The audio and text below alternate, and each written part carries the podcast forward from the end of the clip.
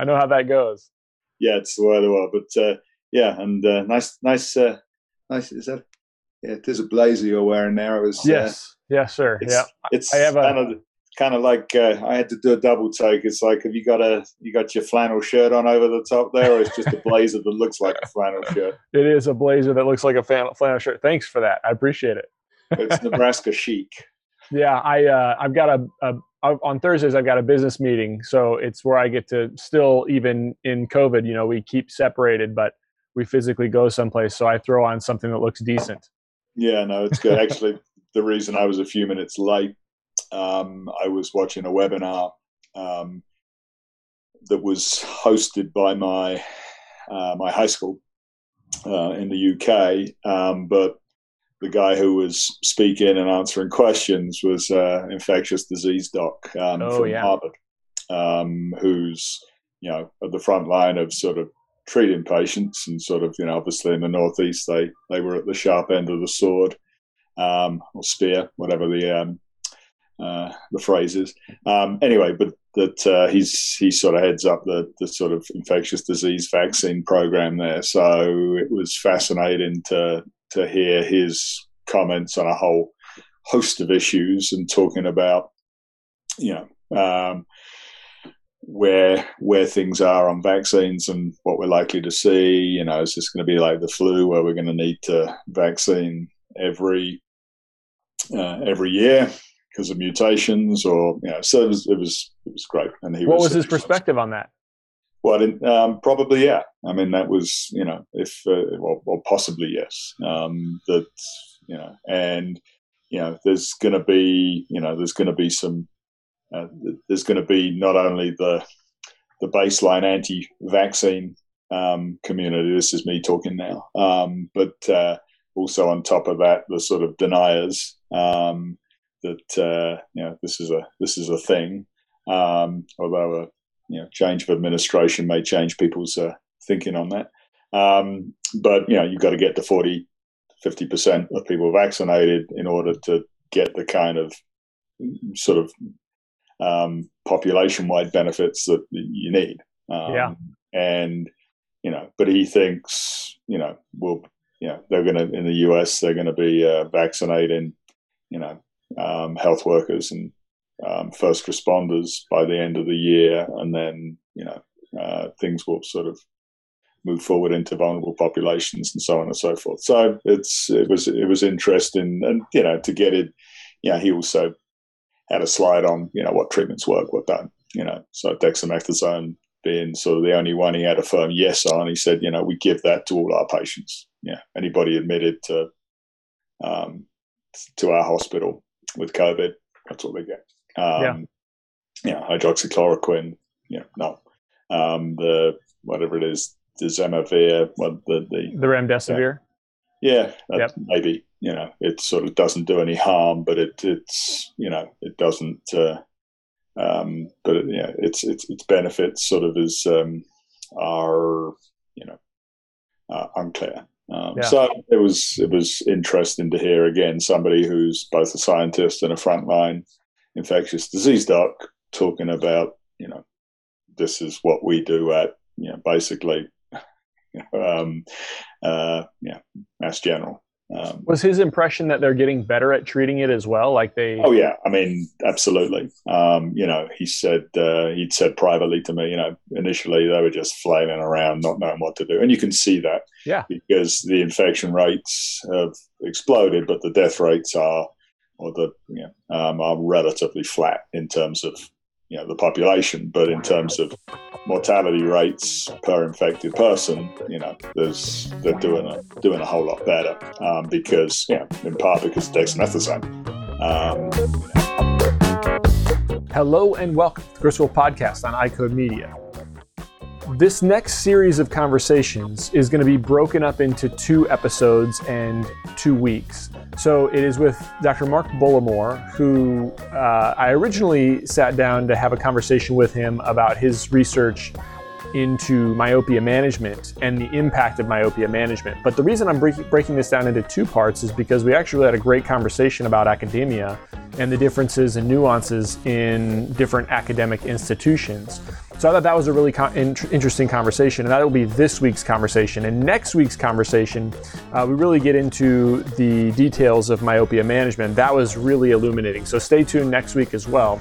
Please enjoy our conversation. As always, be sure to subscribe to the podcast, write us a review, share it with your friends, and support those who support us.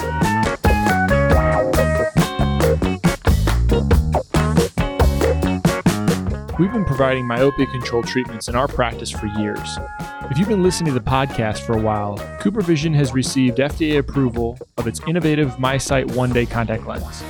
This will be the cornerstone of a comprehensive myopia management approach to be offered by CooperVision. This daily wear, single use contact lens is the first and only FDA approved product clinically proven to slow the progression of myopia when initially prescribed for children 8 to 12 years old and when compared to children in the control group wearing a single vision one day contact lens. Check out the show notes for all the specific prescribing details and to get more information about this lens and how you can begin to offer it in your practice that's uh, unbelievable what that does to uh, mortality rate when you look at the data. And yeah, I have my. Uh, um, I'm on. I'm on the JAMA. Um, you know, for a variety of reasons, JAMA mailing list, and I routinely I don't print out um, very many complete papers, but um, you know, I, I, have my sort of editorials, viewpoints, uh, um, you know, so you can, where are we? Yeah, there's one on school closures. Oh, yeah. Uh, Post approval vaccine safety, you know, just um, stuff that is intended for the general medical community, but of course is eminently digestible from people like us with a, just enough knowledge yeah, to be dangerous. And yeah, so talking about, you know, so there was another hydroxychloroquine um, trial published this week, and you know, I haven't read the editorial yet, but it's you know basically the title of the editorial is why the f- are we still talking about this? Yeah, yeah. and uh, but again, that's uh, that's that's that. So uh, yeah, when the um, generally what uh, happens with these webinars is you know, they'll post the link so that you can watch it um, sort of uh, you know um, off you know, at a later date. I'll, I'll send it to you because he's uh, he's, uh, he's he was an engaging speaker, and there's a lot of preamble. There's like 20 minutes of talking about school. Yeah, and yeah. Rowan, and talking about uh, people who influenced him and visiting the principal's office and things like this. but then it gets into the, the sort of the meat of the and you know reminding people of how we got here in terms of George Washington understanding herd immunity, um, and Jenner with smallpox, cowpox, um, and yeah, moving on from from from there. Uh, yeah, so, I'd love to listen to it. Yeah, no, it's it's it's you know I, I like general science, general, you know, I have sort of podcasts I listen to. Some of them are science. You know, I like Freakonomics and yeah, whatever the um, Malcolm Gladwell series. Uh, yeah, yeah. What's his? Sort of, um, uh, it's re history reinvented or re- revisionist, revisionist history. Right. Yeah, revisionist yeah, history. and again, it, it's you know some of those are just like wow, um, including you know I mean I'm embarrassed to say this sort of uh, um, he did one on Northern Ireland and the British troops, hmm. and hmm. it was like you know stuff that we didn't talk about, and I wasn't really educated on um, in terms of you know some of the I call them atrocities that occurred. Um, and, uh, you know, it was not people necessarily being shot, but, you know, innocent people and women being beaten up by British troops. Um, it, it, it sort of, hmm. uh, you know, now in part that's because you got a bunch of very young men in a very scary situation they haven't been trained to handle. But anyway, it doesn't make it excusable. So uh, anyway, so how's things? You uh, I was uh, on your practice website. How many kids you got now? Seven. We've got eight. Eight. I think we've got them updated on the website. I think the website. Yeah, no, is, I, I, yeah. I, I, didn't sort of do a head count.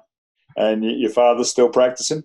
Yeah, he's there a couple days a week, and um, and you know he. I I hope he stays as long as he wants to. I hope he wants to stay longer than than he may want to. Um, but yeah, it's great. It's great practicing with him. Yeah, and uh, he's my vintage, right? I mean, he's uh, Yes. 50s. Yeah, yeah. Actually, he's 62. All right, okay. He just looks yep. he just looks ten years younger than me. so uh, I'm 58. So uh, 58, huh? yeah. So, you know, Mark, I think our first encounter. You probably don't remember this, but it's always interesting. Um, and one of the reasons I started the podcast. do. Is uh, one of the reasons I started doing the podcast was because I got to, I just had experiences like rubbing up against people in our profession that are doing things that I think are pretty cool. And, Mhm. and my first encounter with you was I was a student. So it must have been, uh, and I got a, a scholarship or a travel grant or something to, um, to the academy. Um, yeah, so it would have been, um, yeah, I think you were at the time president of uh, AOSA. Yes. Uh, and um, yeah, I think it was maybe through the, the Zeiss program you were Yep. one of those recipients. And, Yep. um, or maybe something else. I can't remember. Yeah, that's the first time we interact, interacted. And, you know, one of the nice things about working through the foundation and being involved in the academy is you get to meet a number of uh, up and comers and people who are really uh, got fire in their belly about the profession and whether that leads them to, you know, um, service at the state or national level or going into academia or whatever. That was one of the, uh, you know, the, the, the pleasures of doing that and meeting, you know, just just meeting some incredibly uh, um, motivated, young, smart, um, eloquent people. So you know, I, I look back sort of, uh, you know, um, on that. I'm trying to remember about the same time. Who was the guy from UAB? Jamie. Yeah, Jamie. Yeah, he's doing great. I get to see Yeah. him from time to time too. Yeah, um, I'm trying to think who else I got to uh, interact with in that sort of uh, period. Anyway, but it was uh, it's good, and, and AOSA is uh, you know tremendous organisation, and um, uh, you know really a, a, a breeding ground for um, you know people who have the potential to go on and do uh, amazing things. The other thing that's been um, that really sort of followed on from that wave is the attendance at the academy meeting by students just just gone. Hmm. Um, and you know, Do you think that's directly related to the AOSA or to, to professors that are talking about how important Academy is, or what, what are your thoughts on that? Um, I think it's uh, a host of factors. I think moving the moving the meeting forward a, a month or two makes it more accessible. I think um, you know, like so many things, it's word of mouth and buzz.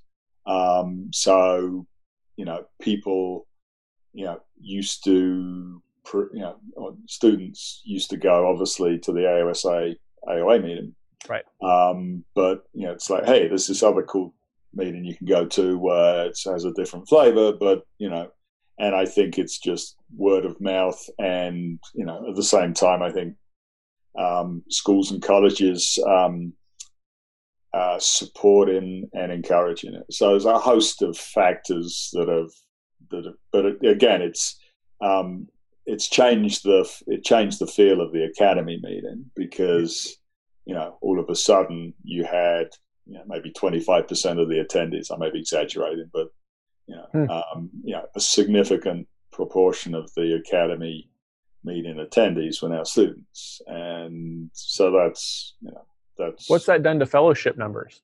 um, again, I think you know fellowship numbers have sort of um, increased. I mean, it's uh, I, I, th- I, even with the pa- even the sort of uh, you know the virtual meeting, I think there was maybe 300 new fellows. So it's it's been one of the things that has um, how shall I say, you know, reinvigorated or you know strengthened the academy meeting. Um, Yeah.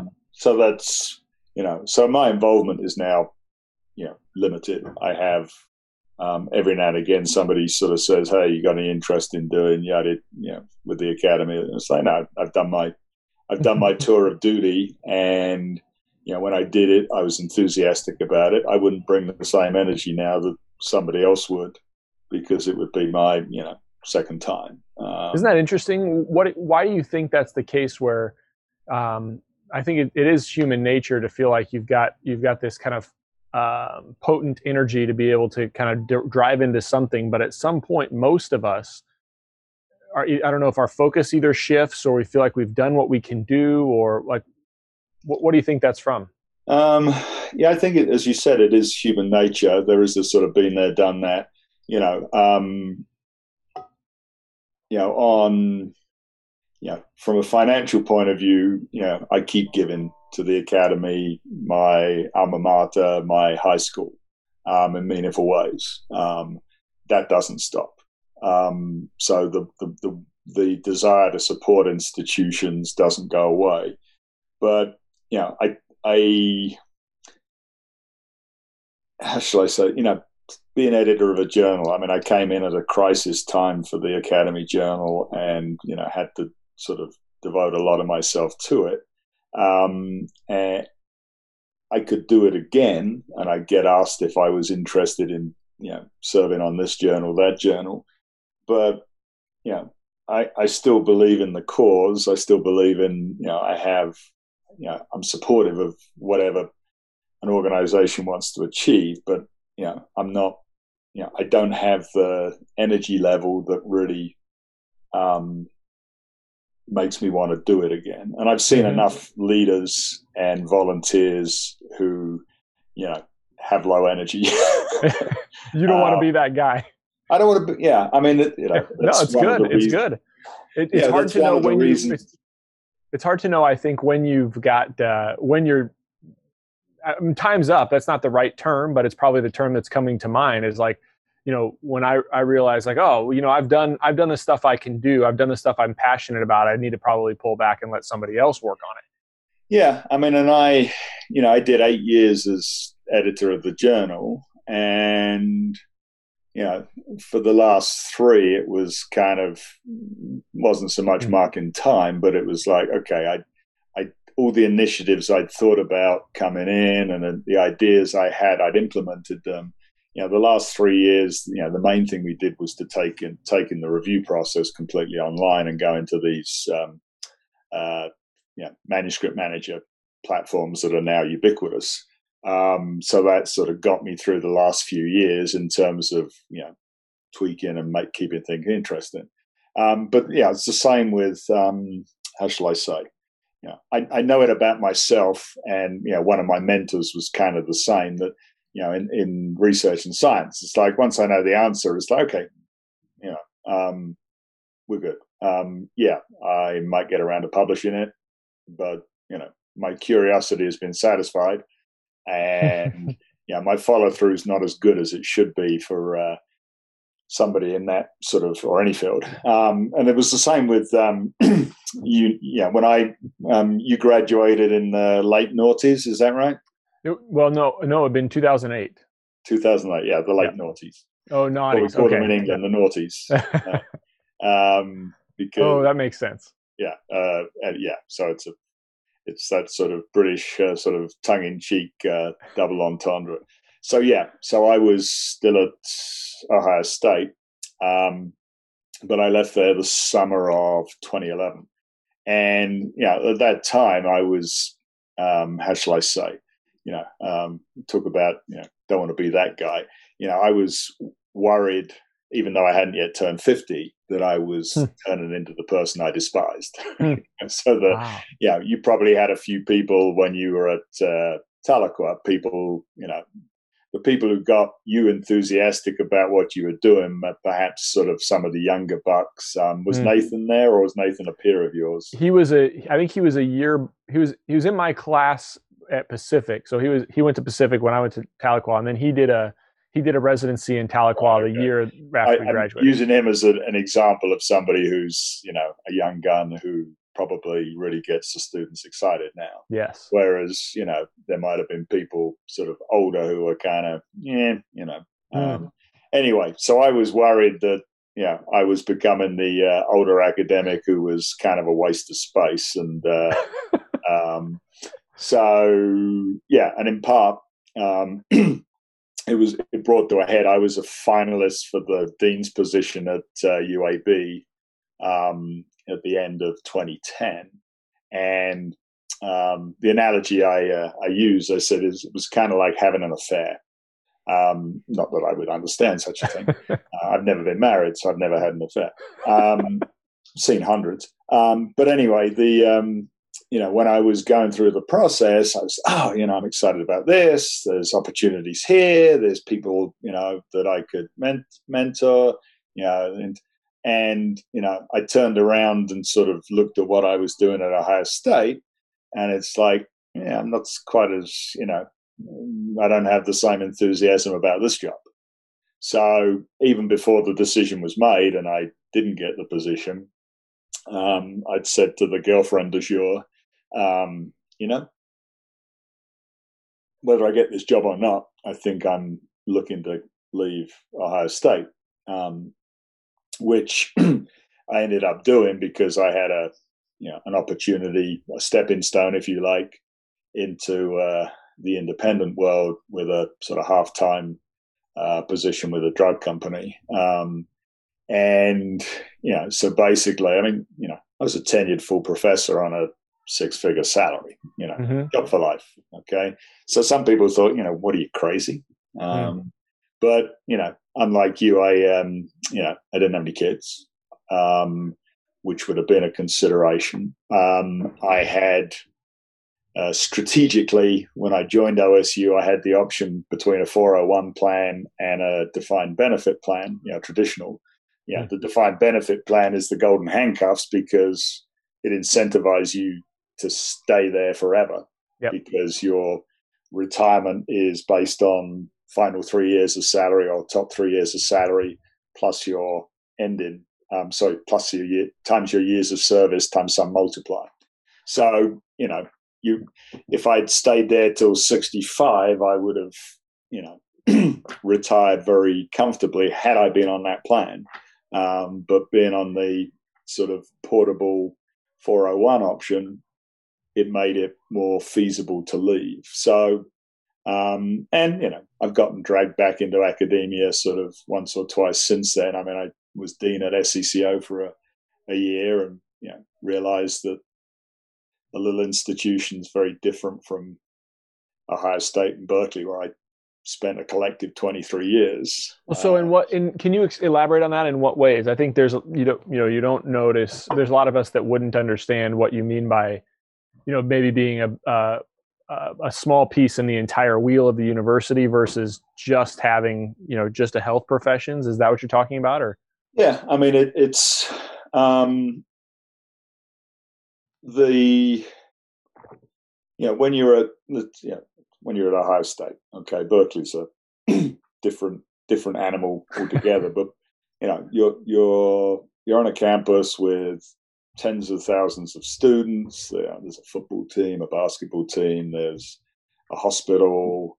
There's you know um, a mature and robust sort of faculty structure, um, and you know there are expectations in terms of you know teaching, research, you know, research, scholarship, and service that you know run across the entire institution, and you know sort of you know certainly for myself, I was strong in all of those areas, um, and you know the people there, you know, wanted a career in academia that sort of reflected on all of those.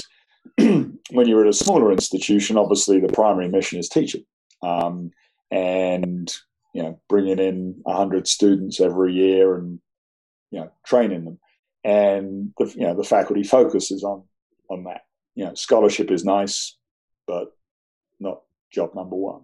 Um, so you know the other thing is is everything's sort of compressed. So you know I could go and listen to the president of OSU once a year talk to a faculty forum. Um, uh, you know, I'd have some impact with the provost's office, the Office of Academic Affairs, but not much. You know, in a smaller institution, you, you're sort of in much closer quarters to those those people, and you know, um, whereas you know the um, choosing my words carefully here. Um, I can tell. Yeah, where you know, it didn't matter at Ohio State who the president was. It made hmm. zero impact to my daily job. Hmm. Okay, in a small institution, it matters. Yeah. It matters who the head of HR is. It matters who the head of student affairs is. It matters, you know, those things have a far greater impact on you. And, um, you know, the other thing is, you know, you're having sort of spent many years within a culture coming into a different culture um, and, you know, trying to sort of, um, I wouldn't say change the culture, but um, freshen it, evolve it is is is a challenge. Um, yeah. So anyway, but is there any the, is there any impact on research? You know, ability to get uh, grants, ability to get um, at a bigger school versus a smaller school. Um, yeah, I mean, obviously, Ohio State, Berkeley are geared up. You know, they have the infrastructure to support it, and it's part of their mission. Um, now, you know, just taking some of the, the, private schools, there are there are people like you know Mitch Scheiman um, over in uh, Pennsylvania. You know, there's people at New England College, um, Sue Cotter, and some other mm-hmm. people down at uh, SCCO have been incredibly successful, um, specifically in the area of patient-based research. So there's, um, you know, I think at the end of the day, there are, you know, it comes down to the individual you're training, the, the ideas that you have.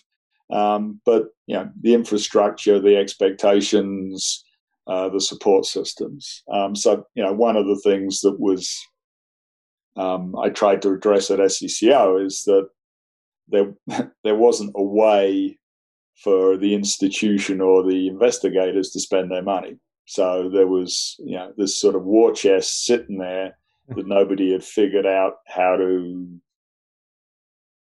leverage. Um, and you know, so I sort of said, hey, you know, uh, you know um, as you might do in terms of incentivizing your staff, it's like, hey, you give me some of that money, I'll let you have some of it yourself. Um, you know, so you know, it's sort of kind of you know, putting in my putting in place some sort of bonus structure, and at a place where you know salaries were not perhaps what they could or should be relative to some of the new programs that have been developed, or mm. you know, compared to the cost of living in Southern California, it's like okay, you know, it's like we have the money, yeah. so, but again, you know, um, people were um, suspicious about that. It's like, mm. okay, you don't want another 10,000 on your salary?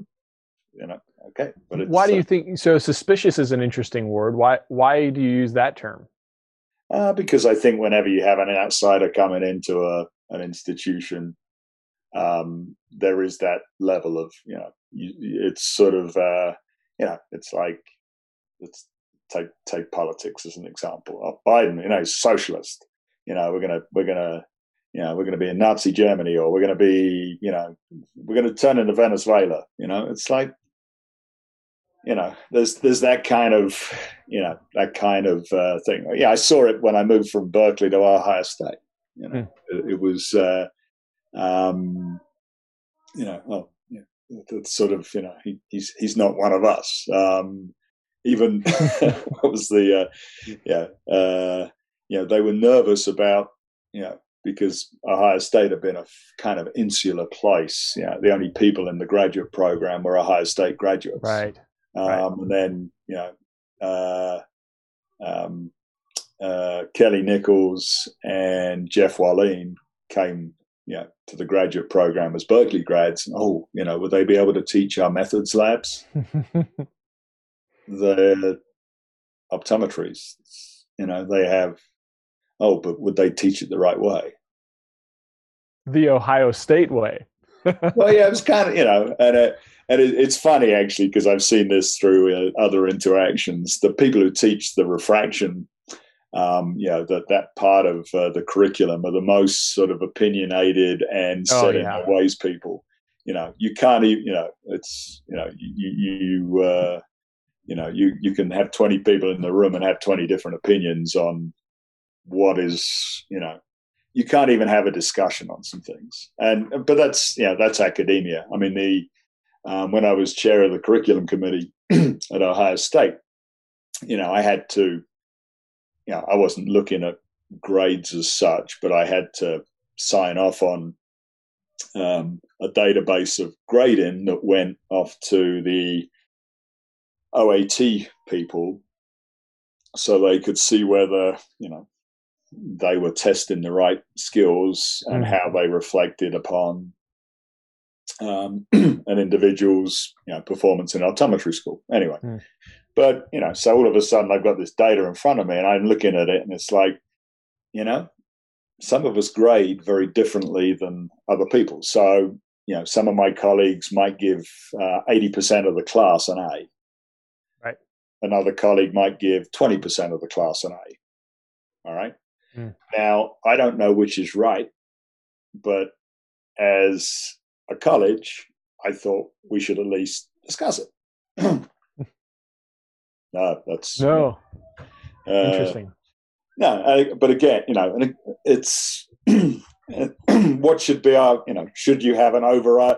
Yeah, and you shouldn't have a quota system, but it's like, you know, it's like, uh, you know, I didn't have an answer. I didn't, you know, I didn't come to the, I didn't come to the discussion with an agenda of, oh, we need to, we need to have a regimented grading scheme. No, it's like, shouldn't we at least discuss it? Yeah. So that's interesting. You've spent a lot of time in academia, but but I always kind of think of you as a guy that likes to uh, maybe break things. Might not be the exact right term, but yeah, bull in the china you, shop. yeah, well, I mean, you know, I think, and I think that's um, how. So then, how did you last so long doing those things, asking the questions you're not supposed to ask? Well, I mean, it's no, I mean, I um you know, I'm definitely norm challenging, but it, you know, not because I want to break something, but I want to make it better. Yeah. Um, and, uh, yeah, uh, it's an aspirational approach rather than anything that is, you know, degrading, detrimental, destructive. Um, but yeah, I mean, how did I last 15 years with those sort of shackles? Well, the, the point is that you know, I was able to teach the way I wanted to teach and the way I thought, you know, and I enjoyed. I mean, you know, one of the things I miss most about academia is interactions with the students. And yeah. Yeah. Can the students or can a small proportion of the students drive you nuts? Yeah. Um, and, but, you know, generally it's, it's the most nourishing part of what you do as an academic because you know you're you're shaping the future of the profession, but also you're you're in a position to um, influence, impact, um, you know, individuals' career trajectories. So, um, so yeah, um, uh, yeah. I mean, there you know times when it was frustration, but you know, again, with you know, when you're tenured, you can voice those frustrations um, without fear of retribution. Um, and you know, yeah, there were times you know administrators, you know, um, the you know, and you know, people on the you know the dean's team. It's like you know, you could say, you know what, this person's out of line. Um, that's not okay. Um, which you can do in a a large institution because it's part of the culture. You know, in a small company or a small institution or a, even in a professional organization, you may not be able to do that. So, do you think that still exists? Do you think that today that you can still do that like you could 10 years ago? Are there I things so. that you? I mean, you know, there's political correctness, um, but you can you you certainly, you know, in terms of you know what this isn't right or you know this isn't being handled right i think you can still do that. And i generally think you know um you know we've got leaders um that yeah they don't welcome being challenged but they accept it. You know i mean people like zadnik flanagan Twa, people who are um you know uh deans at major large institutions i think they you know they yeah, they they they accept that sort of yeah dialogue because you know you, you you get to a better solution if you have a diversity of ideas, even if you end up you know um, declining certain paths. The the discussion and having the ability to have a um, an open discussion about issues is is is important. Um, yeah. And you know, again, going back to sort of listening to uh, Freakonomics and other things, you know, there are a lot in the modern workplace. Um, you know, Whole Foods, Netflix. Netflix, in particular, is a very um, non-hierarchical organization in terms of um, you know everybody's evaluating everybody. You know there's this sort of 360 degree sort of ongoing review where you know everybody gets to to, to say whether they think people above them below them alongside them are doing a good job. Um, so there are you know companies that are um, and, and cultures and same in academia that you know you you you do get to say what you think of the way things are uh, how things are going. So I don't know. I mean, I've I've been out of I should I say mainstream academia now for over nine years. Hmm. Um, Essentially, I still have an academic job because there are companies who pay me to do what I enjoy doing um, in terms of designing studies, reviewing studies, writing papers, um, you know, serving on advisory boards. So in many respects, it's you know, it's it's the nicest part of my old academic life without having to go to meetings and write grants and you know deal with some of the other BS. Um, hmm. I don't have the students, but I you know even then I can still um, you know I still interact. You know I just printed out um, a paper from my uh, academic granddaughter. So, hmm. you know, the PhD student of my former PhD student who, you know, is asking for help revising or repurposing a manuscript. It's like, yeah, okay, great. Uh, I can do that.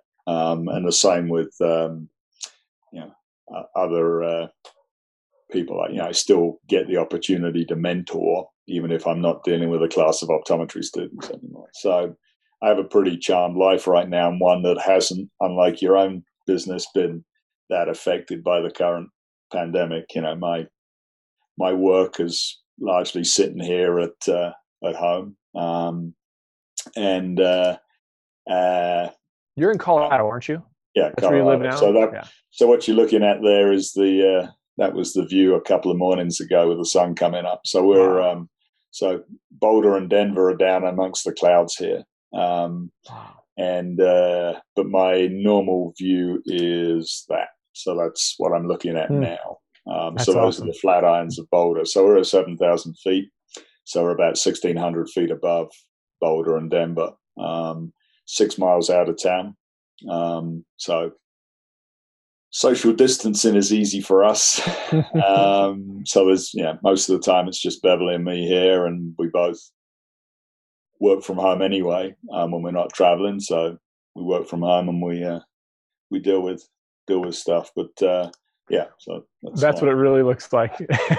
what um what kind of research were you doing back in 2008? Like, um, what was your research interest then? Um, yeah, back then, you know, myopia has been a long-standing interest. Um, but you know, I had a diversity of interests, and you know, the research I got into was driven a little bit by you know the PhD students I had and what they wanted to do. So you know people I trained, you know Brad Dougherty, um, who's on the faculty at OSU now, he did uh, his PhD was on um, you know, bioptic driving and low vision. Uh, Kathryn Richdale was on accommodation and you know including measure you know, imaging the lens using uh, 7 Tesla MRI. So again, it's like you're on an OSU campus, you can do these weird and wonderful things. Michael Twa did um, sort of data mining and uh, um, you know something that's gotten very sort of fashionable now in terms of you know, decision trees and